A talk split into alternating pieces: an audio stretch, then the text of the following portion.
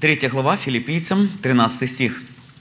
«Братья, я не почитаю себя достигшим, а только забывая заднее, простираюсь вперед». Ну и 14 стих по смыслу. «Стремлюсь к цели, к почести Вышнего звания Божьего во Христе Иисусе». Мы с вами немножко разбирали прошлое, настоящее и будущее. Кто знает, что многие прошлое нужно оставить, чтобы принять будущее – я повторю еще раз мысль. Нужно многие прошлое оставить, чтобы принять будущее. Прошлое управляет нами. Мы говорим, многие прошлое нужно оставить, многое прошлое изменить отношения, с много прошлого взять себе какой-то урок. Но часто корни нашей проблем или корни настоящего, плоды настоящего и будущего лежат в прошлом. Я повторю еще раз, плоды, которые выращены нашего поведения, характера, мышления, взглядов – корни его или питание его исходит из прошлого. Кто знает, что многие люди не хотят иногда Божьей помощи в исцелении прошлого? Много есть причин. Одна из причин, что часто прошлое, негативное прошлое, ужасное прошлое, является двигателем настоящего. И если они лишены этого двигателя энергии прошлого, им очень тяжело двигаться в настоящем. Кто знает, что злоба прошлого или обида прошлого может стать мощным двигателем, двигающим человека в настоящем и будущем? Например, зависть, ненависть, которая была в прошлом, родилась в прошлом, может стать мощным двигателем, энергией, который движет человеком в настоящем и тем более в будущем. И чем больше ее лелеет, тем больше мощным двигателем она будет в настоящем. Кстати, психологи изучили жизнь успешных людей, так многие из них достигли успеха из-за боли прошлого, поражений и трудностей прошлого, которые как раз и не исцелялись, потому что они были движущим мотивом или движущей энергией, двигающей человека в настоящем и будущем. Скажите, сколько из мужчин, например, достигали каких-то вершин из-за того, что когда-то их унизили, и они хотят доказать свое. Представьте себе человеку такому, он на консультировании открывает свою проблему и говорит, тебе рана в прошлом, этого обида в прошлом, у тебя гниль в прошлом. И он внутри сознательно или бессознательно говорит, Господи, только не исцеляй, потому что это было долгие годы моей движущей силой. Если ее избавить, что же будет двигать мною? А другого двигателя нету. Например, любви к Богу, любви к людям – делание что-то из-за любви к Нему. Им двигало соперничество, например. Если мы только знали, сколько людей не хотят избавляться от прошлого, плохого прошлого. Конечно, куда оно двинет, это уже другой вопрос. И насколько оно ценено в Божьих глазах, это уже третий вопрос. Но мы сейчас говорим, что много людей не хотят менять, ну, извините, двигатель прошлого. Они так к нему привыкли. Представляете, если он раздувается от справедливого гнева, и тем более этот гнев, его соперничество и боль, мощный двигатель, который двигал им многие годы. Он уже к этому привык. И знаете, что он делает, чтобы он двигал? Он его раздувает постоянно. Такой человек, когда вы начнете с ним говорить, он обязательно будет говорить, когда-то в 50-х годах, это было очень больно, это ужасно, что со мной сделали. И знаете, каждый раз рассказывая, он раздувает вот эту, извините, печку прошлого, которая дает ему мощный двигатель в настоящем и будет двигать в будущем. Интересно, если, есть ли такие двигатели в наших сердцах? Мое мнение, мы с вами говорим открыто, в жизни служителя есть много ран. Запомни, давайте одну истину. Неисцеленная рана – это область атаки дьявола. Неисцеленная рана – это лучшая почва для развития корней, которые будут двигать много дел, побуждений и целей в настоящем. И неисцеленная рана время не лечит, оно только притупляет боль. Лечит только и только жертва Иисуса Христа, кровь Иисуса Христа и Дух Святой. Как вы думаете, такой человек, находящийся долгие годы под этим двигателем, захочет Божьей помощи? Мой опыт говорит, нет. И еще один момент, когда люди исцеляются полностью от прошлого, и они не заполняют чем-то божественным, божественным, эту пустоту рано или поздно заполнит не божественным, мягко говоря. Иисус учил по этому поводу. Конечно, он говорит сейчас о бесах, но тот же принцип работает во всех отношениях. Когда бес выходит, он ходит, помните, там, ища покоя, а потом возвращается и находит дом выметенный, чистый, но самое главное, не занятый. Он берет семь злейших и заполняет его. Я хочу сказать, что не только в области бесов это происходит, но и в области душевных проблем. Чаще человек настолько в эту пустоту пытается чем-то заполнить, и если он не заполняет божественным, библейским, если Дух Божий и любовь к Богу и к людям не становится его мощным двигателем, рано или поздно он найдет, чем ее заполнит, и чаще всего для такого человека последнее является хуже первого. Я разговаривал с людьми, которые участвовали в таллинском движении. Знаете, да, было таллинское движение? Я подробно пытался изучить это движение, его цели, предназначение, движение, почему оно провалилось, почему оно имело такие отрицательные результаты, кроме огромных положительных. Так вот, интересно, они говорили, что практически при действии Божьей силы Бог давал много освобождения. Но у нас была проблема, чтобы сохранить в свободе людей, получившие освобождение – я сейчас хочу сказать не только о области бесноватых или контроля дьявола. Я сейчас говорю вообще о злобе, ненависти, о чем угодно. Потому важно быть освобожденным, но еще важнее сохранить эту свободу. Еще важнее, чтобы эта пустота была заполнена чем-то другим. Потому что Павел сказал, оставляя, я принимаю. Повторите эту фразу, оставляя, я принимаю. Правда же? Если мы оставим, но не примем, у нас есть проблемы. Христианство – это религия принятия. Мы не только говорим «покайтесь в грехах», правда же? «Покайся, но веруй в Евангелие». Нужно сбросить, чтобы одеться. Но есть духовный закон. Мы не можем одеться перед тем, как не раздеться или сбросить. Помните, как апостол Павел говорит в послании Ефесянам? «Совлечься, чтобы облечься». Невозможно облечься, не совлекшись. Невозможно, не оставивший принять. Такой духовный закон – Давайте скажу еще одну очень важную мысль. Братья, все плодоносные территории на земле заняты. Они заняты или добрым, или сорняками. Но все плодородное на земле, планета Земля, занята. Все, что может производить в душе человека, оно занято. И чтобы насеять доброе, нужно искорчевать плохое. И еще, искорчевавший плохое обязательно нужно заполнить добрым, иначе обязательно оно заполнится злым. Давайте я задам тот же вопрос, который я сейчас задавал. Как вы думаете, хотели бы мы, допустим, для себя, чтобы Дух Божий провел нас по глубинам нашего сердца? Возможно, нужно найти такую область, мощную подпитку чем-то злым. И мы сейчас боремся с результатами, но не с корнем. Возможно, это область ран – область боли, область, где есть, может быть, предательство, возможно, область, где нас ударили в спину. Она осталась раной. Мы не виновны, что у нас есть рана, но мы виновны, что до сих пор она не исцелена. Мы должны быть нищие духом, но не нищие духовно у такого богатого нашего Отца. И при тех средствах, которые дал нам Бог, Слово Божье, Дух Святой, исцеляющую силу утешителя, исцеляющую силу Духа Святого, исцеляющую силу крови Иисуса Христа. Ходить с ранами, ходить с ранами – это одно из двух. Или человек слеп к своим проблемам, или он просто не хочет воспользоваться Божьей благодатью. Почему? Я объяснил одну из причин. Потому что для него это мощная движущая сила что-то делать.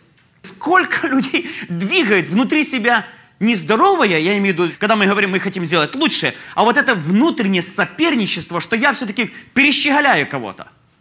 Самые простые вещи. Что мы делаем, когда нам нужно проповедовать четвертым, а третьего брата особо благословил Бог? Аллилуйя, я знаю, что говорит Писание, я говорю, что мы делаем. Смотрите внимательно, что мы делаем, когда наши друзья или люди, которые сделали нам больно, падают, или у них проблемы – Писание говорит, не злорадствуй или не радуйся, когда соперник твой или враг твой падет, там, или у него будут проблемы. Почему? Соломон говорит, это будет неприятно в Божьих глазах. И увидит этот Бог, и что он сделает? Он восстановит противника. Мне очень нравится, это я учу целую серию в курсе лидерства.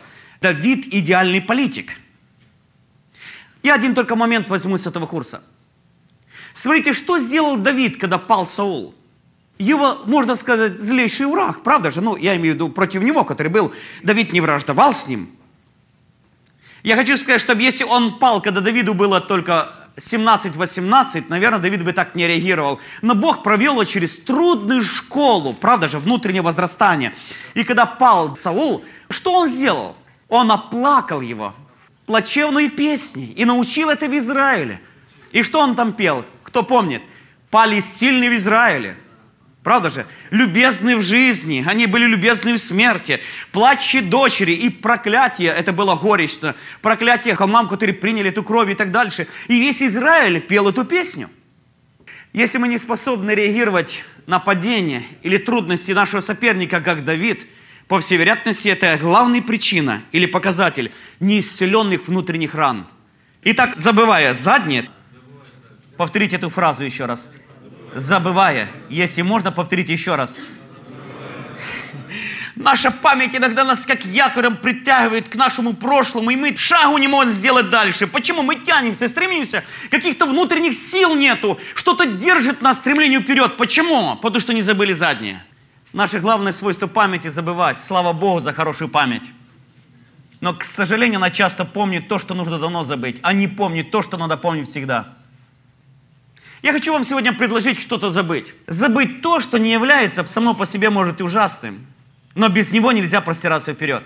Давайте откройте, прочитаем некоторые тексты, что Павел забыл. Пожалуйста, третья глава, прямо с первого стиха. Филиппийцам, третья глава.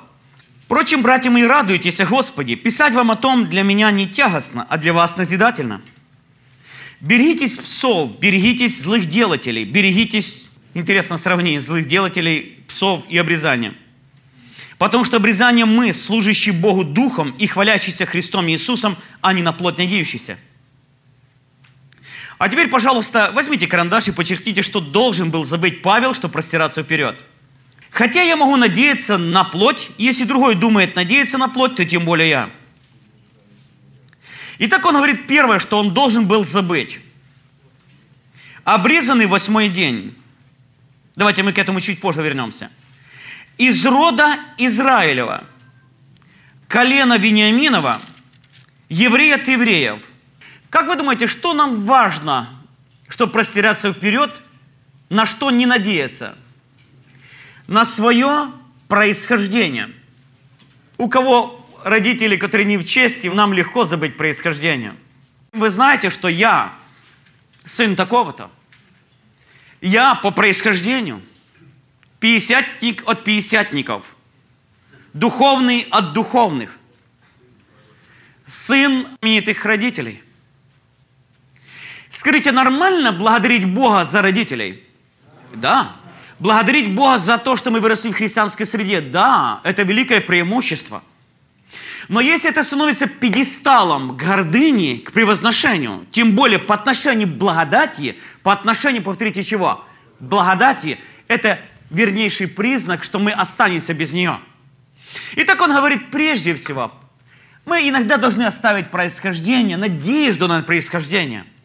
Фарисеи от фарисеев, евреи от евреев. Дальше он говорит, посмотрите внимательно, ваши религиозные переживания или то, что над с вами делали, не является пьедесталом для гордыни. Ты знаешь, когда я крещен был? А когда я покаялся? А когда я начал проповедовать? И он говорит дальше, по учению фарисей или ревнитель, по ревности гонитель церкви, но особенно по правде законной какой? Как насчет этого? Вы знаете, вот мы когда-то в молодости, была особая наша святость, особая наша праведность. Скажите, мы должны благодарить Бога, что Бог сохранил нас? Вы улавливаете, это разные вещи. Я отвлекусь на пару минут – Иногда мы слышим много свидетельств. Как вот, допустим, было, например, я слушал свидетельство, допустим, Ники Кросс. Какой человек пал настолько низко, настолько ужасно, и благодать Божья его подняла. Слава Богу за это. И мы настолько часто слышим свидетельств, настолько низко человек падает, и Бог поднимает, что забываем высшую или лучшую Божью благодать, свидетельство тех, которые Бог сохранил без падения. Братья, пожалуйста, то, что мы ставим за пьедестал, является подражанием для нашей молодежи. И они, возможно, падая, как Ники, извините, ну я привожу пример, это общеизвестное, думают, да, Бог так же милостив, как к нему. Я верю, что больше должно быть свидетельств тех, которые сказали, Бог сохранил меня от чрева матери моей. И благодатью Божией есть то, что есть им. И благодать его не было во мне тщетно. Нам нужны такие свидетельства, как Ники Круш. Да, ну для кого? Которые там уже. Они уже там. Они уже там. Для таких нужно. А которых только искушает дьявол туда попасть, нужно свидетельство тех, которые Бог провел без падения. И я верю, что мы должны ориентировать наши церкви, молодежь особенно, вот на такое действие Божьей благодати, соблюдающего спасение. Итак, Павел говорит по правде законный, непорочный. Он говорит вот эти вещи, происхождение, национальность, особые признаки, особые родословные, особые какие-то ритуалы, которые были над ним сделаны – даже свою праведную жизнь, говорит, я считаю все за что? Посмотрите внимательно, за что? За ссор. Зачем? Заметьте, зачем за ссор? Посмотрите внимательно, зачем? Чтобы приобрести Христа. Да и что для меня было преимуществом, то ради Христа я почел читою. Да и все, в данном случае пустотою, да и все почитаю читою ради превосходства познания Христа Иисуса. Для Него я от всего отказался, и все почитаю за ссор. Трижды повторяет одну и ту же фразу, чтобы приобрести Христа. И найтись в нем не со своей праведностью, которая от закона, но с той, которая через веру во Христа, с праведностью от Бога по вере, чтобы познать Его и силу воскресения Его, и участие в страданиях Его, сообразуясь смерти Его, чтобы достигнуть воскресения мертвых. Говорю так не потому, чтобы я уже достиг или усовершенствовался, но стремлюсь, не достигнули и я, как достиг меня Христос. Не достигну ли я Его в познании, в познании, как Он достиг меня? Для того, чтобы что-то взять, нужно что-то оставить. Легко в какой-то мере увидеть, что в ранах наших амбициях, гордыни – или грехах бывает движущая сила, движущая нас сейчас. А как насчет того, что когда корни растут в религии, а не во Христе, в наших достоинствах, а не в Божьей благодати, в нашем происхождении, который движет сегодня. Главный мотив такого человека – мы должны сохранить свою фамилию, свой имидж. И именно это является главным побудительным мотивом и движением для совершения определенных дел. Дела достойны подражания. А как насчет мотивов? Кто знает, что человек может из-за соперничества или даже зависти проповедовать день и ночь? Есть написано, что движущий мотив их была зависть. Я перефразирую филиппийцам. Движущий мотив была зависть. Вот когда его убрали в тюрьму, вот тогда они и вышли. А почему раньше не вышли? Некоторые вышли, ободрившись узами, да? Это был пример для них. А многие вышли, потому что соперника нету, которому они всегда проигрывали. Их был побудительный мотив – зависть. Цель – увеличить тяжесть уст. Знаете, их идея была – и без тебя, Павел, справимся – и он говорит, вот то, что для меня было пьедесталом для гордыни, то, что для меня было фундаментом моего высокого положения в моих глазах или в глазах общества, я почитал читою. Поймите правильно, послание римлянам, он говорит, что великое преимущество быть иудеем. Мы не должны говорить, а, наше происхождение. Нет, нет. Это преимущество, что мы родились в христианской семье. Скажите аминь. То, что мы выросли в Божьем законе. Аминь. То, что мы выросли под церковной скамьей, питаясь Божьим Словом благодати, это великое благословение. Мы должны благодарить за это Бога, но не средство для возвышения. И тем более не источник нашей движущей силы. Вот на таких силах мы устанем и вымотаемся. Но когда наш источник Иисус, а движущая сила – любовь, а цель Его слава и помощь людям – Поверьте, тогда силы у нас неисчерпаемы, потому что они во Христе. Итак, забывая заднее, простираясь вперед. Всегда ли наши корни находятся в правильных водоемах? Потому что если корень свят, то и ветви. Давайте я не скажу текста и плоды. А если корень, источник гнилой, если он в болоте, грязный, если он сам по себе нечистый, хотя он и двигает все наши энергии, но плоды будут по роду своему. Наши побуждения и цели и источник нашей энергии особо проявляется, когда нас останавливают. Реакция на остановку обнажает источник и цель. Можете повторить эту мысль, это только для размышления. Реакция на остановку обнажает наш источник и цель. Или нам не воздали тем, что мы всегда стремились. Кто из вас хотел бы, чтобы сегодня Дух Божий повел нас по глубинам сердца? Попросить вместе с Давидом, испытай меня, Боже. Проведи меня по глубинам сердца. Проведи меня по глубинам сознания моего. Положи свой палец на то, что нужно давно отставить, хотя оно может быть моей движущей энергией. Дай мне, Господи, мужество признать это и силы оставить. Для чего? Чтобы принять. Итак, забывая заднее, простираюсь вперед. В данном случае в области познания Господа. И он говорит, в этом забывании и простирании я не совершен. Я только стремлюсь к этому. Кто думает вот так, таким образом мышления? Это говорит о высоком духовном росте. Забывая заднее, простираюсь вперед. И второе, я очень бы хотел, чтобы Бог сегодня особо дал понять Его благодать и силу, что в Его благодати тонут наши достоинства и недостатки. И Его благодать настолько обширна, что в целом, если взять вообще крупным планом, Он в общем не нуждается так сильно, Его благодать настолько сильна, ни в наших достоинностях, ни недостатках, хотя Он сотрудничает с нами, и слава Богу за это. Он нуждается, конечно, в них. Он тянется, он благословляет, он восстанавливает их. Но Божья благодать предельно высока и сильна. Потому Павел говорит, благодатью Божьей я есть им то, что есть. И все во всем Его любовь.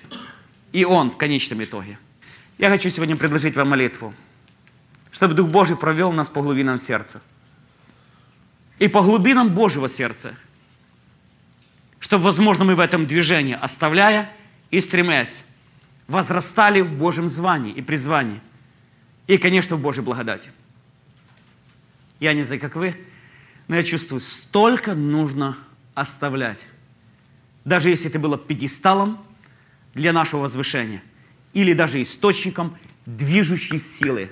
Мы останемся без нее. И вот тогда в слабости мы понуждаемся в нем источнике и произведем все, по роду своему. Не сбивайте плоды. Заботьтесь о этих источниках. Из правильных источников вырастут правильные плоды. Давайте мы сделаем практическое повторение. Я забуду задать вопросы, и у вас есть кратко, сжато, просто ответьте на вопросы. Ложь, рав, блудницы – это подвиг или преступление – только, пожалуйста, говоря, говоря, говорите как? Как Слово Божье. То есть подтвердите ваше мнение. Я повторю еще раз. Ложь Раав. Ложь Раав. Правда, это ложь? Это подвиг или преступление? Можете порассуждать немножко. Я хочу все-таки ответ, но только обоснованный ответ. Давайте вместе порассуждаем. Почему я задаю эти вопросы? Во-первых, я очень хочу, чтобы мы нашли какие-то духовные законы. И второе, я очень хочу поощрить, чтобы вы могли говорить, общаться. То, что мы в дальнейшем нам придется по многим трудным вопросам еще общаться. Что говорит Писание, комментируя это событие? Правда же? Часто Новый Завет, Новый Завет объясняет Ветхий Завет. Что он делает? Объясняет. Есть два текста, которые объясняют Раав поступок. Откройте два текста из Библии, мы прочитаем. Евреям 11 глава, 31 стих. Давайте прочитаем вместе. «Веруй, Рав, с миром принявший соглядатаев и проводивший их другим путем, не погибла с неверными». И еще один текст Иакова, вторая глава, я читаю сейчас 25 стих. «Подобно Ирав блудница, не делами ли оправдалась, принявший соглядатаев и отпустивший их другим путем?» А выше говорится о Аврааме. Мысль какая, что вера без дел мертва. Скажите, здесь Писание Нового Завета определяет преступление или подвиг, или по другим углом комментирует это вообще событие? Я думаю, что мысль не оправдалась, а главное слово, которое объединяет эти стихи, какое слово? Вера. В данном случае все ее поступки исходили из веры. Скажите, в конечном итоге она работала против себя, если это в неверие.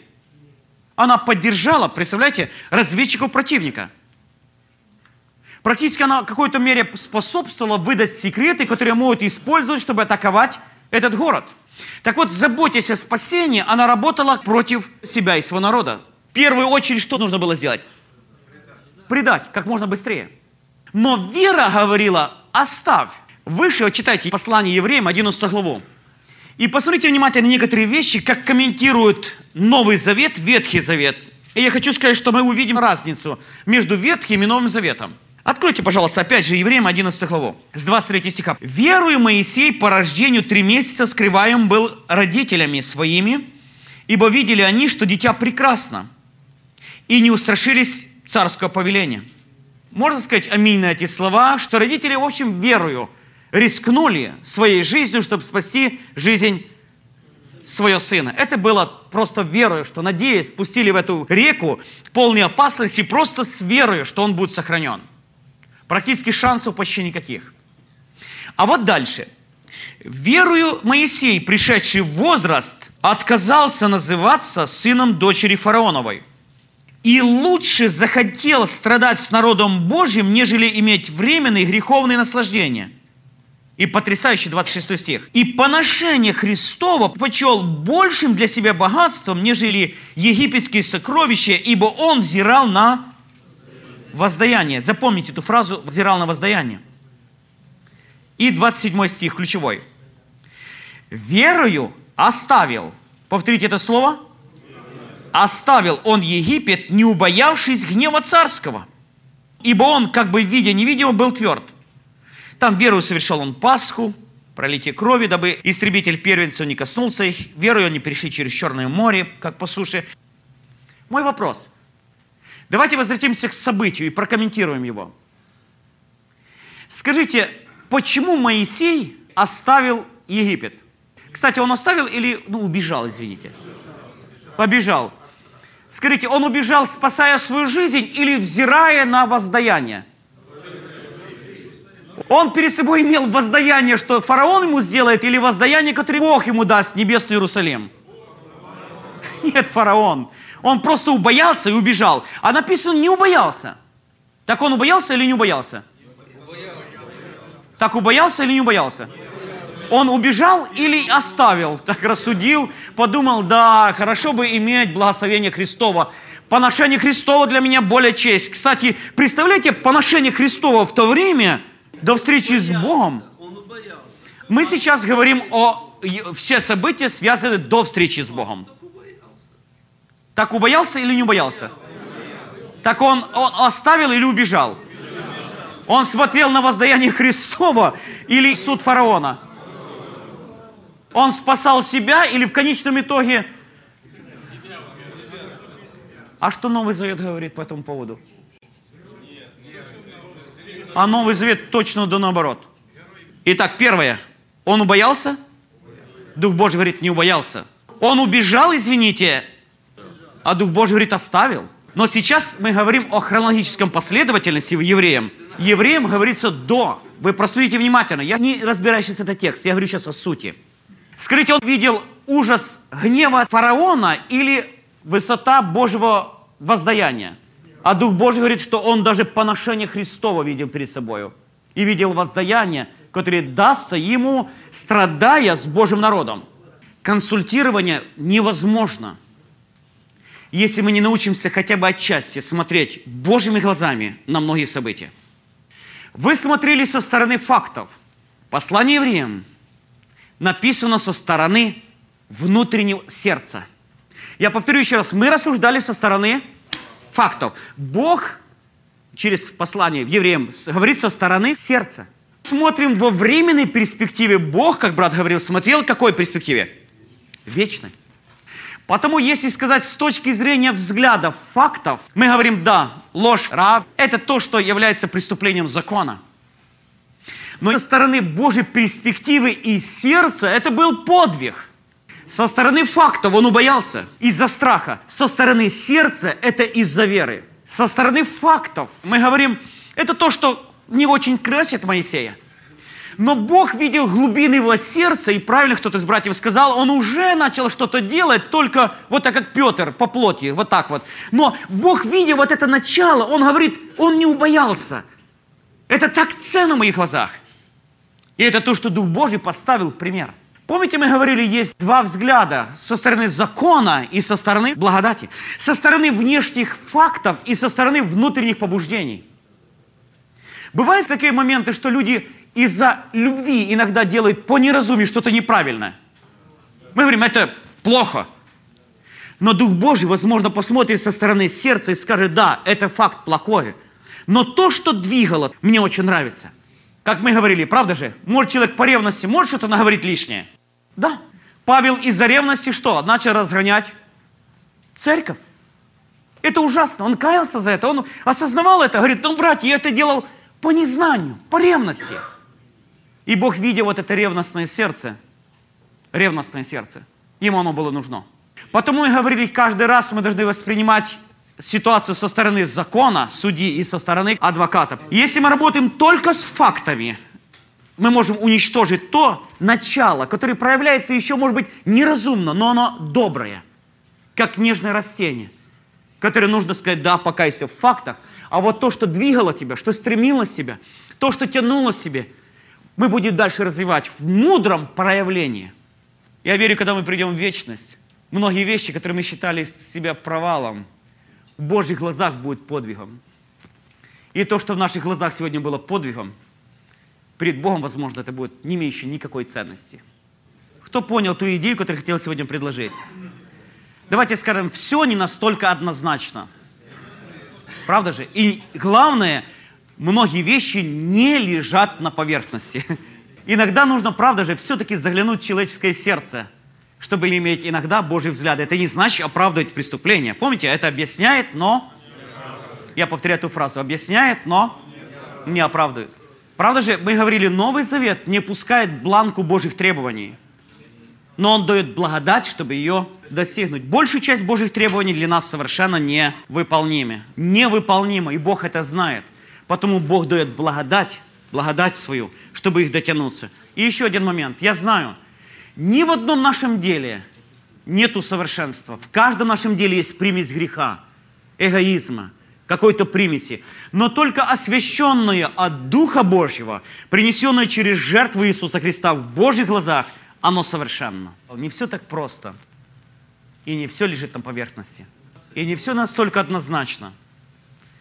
И мы достаточно должны иметь мудрость смотреть, как Бог сказал Самуилу. Ты смотришь и на рост, и на плечи его, и на орлиный взгляд его, и на физические данные. Это твой взгляд. А я смотрю на сердце. Вот этого пастушка, поющий песни. Никто не знает, там победили льва и медведя. И вот это сердце нужно мне, чтобы править Израилем. Особенно люди некоторые в ревности делают что-то, может быть, не совсем разумное. И мы похожи на учеников. К чему такая трата? А Иисус сказал, стоп. Вот мой взгляд. Нам приготовил нам погребению. 53 страница, это 14 урок. Знание человека о самом себе можно разделить на четыре основные сферы. На ту сферу, которая открыта и для нас, и для окружающих. Можете посмотреть 54 страничка в конце схема. Это не моя схема. Я взял из одной умной книги. Посмотрите внимательно эту схемку. Есть сферы в нашей жизни, которые понятны открыты нам, и открыты окружающим людям. Есть области в нашей жизни, которые видны другим, но не видны нам. Есть такое выражение со стороны виднее? Вот представьте, я пришел на ваши занятия, и вот, ну вот, например, вот так вот. Вы, я рассказываю, а вы смотрите и думаете, когда он это поймет. Я ободряю, я вдохновляю, учу. Скажите, вы видите, а что? Я не вижу. Откуда я буду знать, что мне что-то неправильно? Что нужно сделать? Вам подсказать, а мне и услышать. Повторите, вам подсказать, а мне. Библия говорит, что у советующихся мудрость. Библия ободряет даже тех, которые обличают, и тех, которые все-таки достаточно мудрые, чтобы принимать наставления. Есть такое выражение, что бедный юноша, мудрый юноша, он лучше глупого царя. Есть такое выражение, правда же? Не способного или не умеющий принимать советы. В чем его глупость? Не умеющий принимать. И там говорится о молодом юноше. Он из темницы выйдет на престол. Говорится, что во время его царствования будет процветать народ. Но там есть одно замечание. Но позднейшие о нем не порадуются. История России об этом доказала. Человек, который прыгнул из рабов в цари, вначале процветает, а позже все плачут о нем. Закон жизни. Скажите, доказал это Саул? Он из обоза попал куда? В цари. О нем долго плакали. А Давид прошел всю борьбу духовного возрастания и стал царем по сердцу Божьему. Скажите, это о чем-то нам говорит, как ставить лидеров? Кто вышел из молодых, неопытных в цари, они мудрые, но позднейшие о нем не порадуются. Я отвлекусь на минуту буквально. Я был в одной группе молодых служителей. Они начали церковь. Он говорит, твой взгляд на то, что случилось. Я говорю, знаешь, пастор, у тебя есть две проблемы. Настолько серьезные, что боюсь, что может дело твое рассыпаться. Проблема номер один, что у тебя только молодые. И проблема номер два, что вы слишком единодушны. Он в ужасе был, говорит, первое еще понять, а второе не могу. У тебя слишком большая проблема. Как раз он собирался рукополагать еще точно молодых и точно единодушных. Я считаю, что ты делаешь стратегическую ошибку. Хорошо, итак мы возвращаемся к началу. Есть области, которые открыты нам и открыты окружающим. Третья область, смотрите внимательно, которые знаем мы, но тщательно скрываем от других. И есть четвертая область. Есть область, которая неизвестна ни нам, ни окружающим. Почти всегда корни проблем лежат в третьей или четвертой области. И почти всегда консультанты их ищут в области номер один. Большую часть проблем не лежит на поверхности, причины проблем. Не всегда мы можем посмотреть глубину сердца, но это может сделать Дух Божий. И мы сейчас немножко порассуждаем, как раздвинуть ту область, которая должна быть открыта и для нас, и для других, в которой чаще всего и лежит причина или корень проблемы –